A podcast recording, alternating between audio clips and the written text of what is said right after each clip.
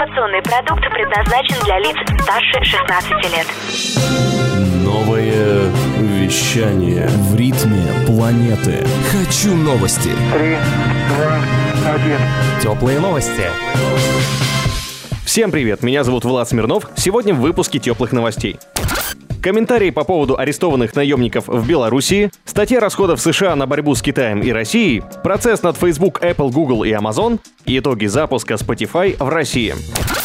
В Белоруссии продолжают выяснять подробности ареста 33 человек из частной военной компании. По данным РБК, ранее правоохранительными органами Беларуси была получена информация о прибытии в страну более 200 боевиков для дестабилизации обстановки. Когда группа мужчин с тяжелым багажом и подозрительно трезвыми манерами переселилась в Минский санаторий, их задержали силовики. Это произошло за 11 дней до президентских выборов в Беларуси. Глава КГБ Валерий Вакульчик назвал задержанных членами частной военной компании «Вагнера». В защиту задержанных наемников высказался бывший донбасский командир Захар Прилепин. Он утверждает, что наемники, скорее всего, ехали транзитом на другие территории, а не имели целью дестабилизацию обстановки в стране. Такое заявление парировал госсекретарь Совета безопасности Беларуси Андрей Равков. Он сказал, что по линиям спецслужб предупреждения о переброске вооруженных людей не было. В свою очередь, в Госдуме и Совете Федерации России заявили, что во внутренние дела своего ближайшего союзника вмешиваться никакого резона не видят и не заинтересованы в дестабилизации обстановки.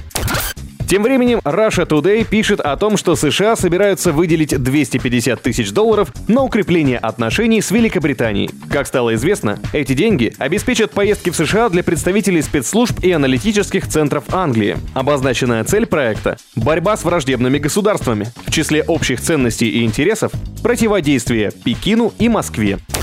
На днях представители крупнейших интернет-компаний отчитались перед Конгрессом США о своей деятельности. К ответу были вызваны Facebook, Apple, Google и Amazon.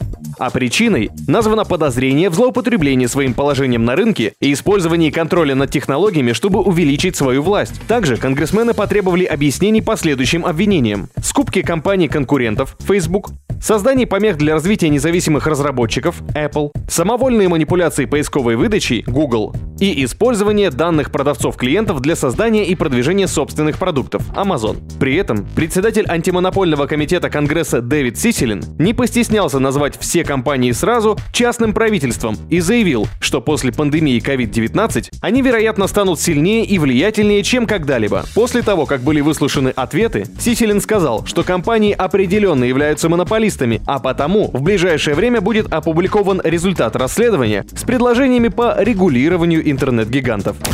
И в заключении радостные новости от совершенно не монопольной корпорации Spotify. Они опубликовали отчет за второй квартал этого года. Шведский сервис в июле запустился в России и еще 12 странах. Теперь он доступен в 92 государствах. По словам основателя Spotify Дэниела Эка, первая неделя в России была даже более насыщенной, чем первая неделя в Индии.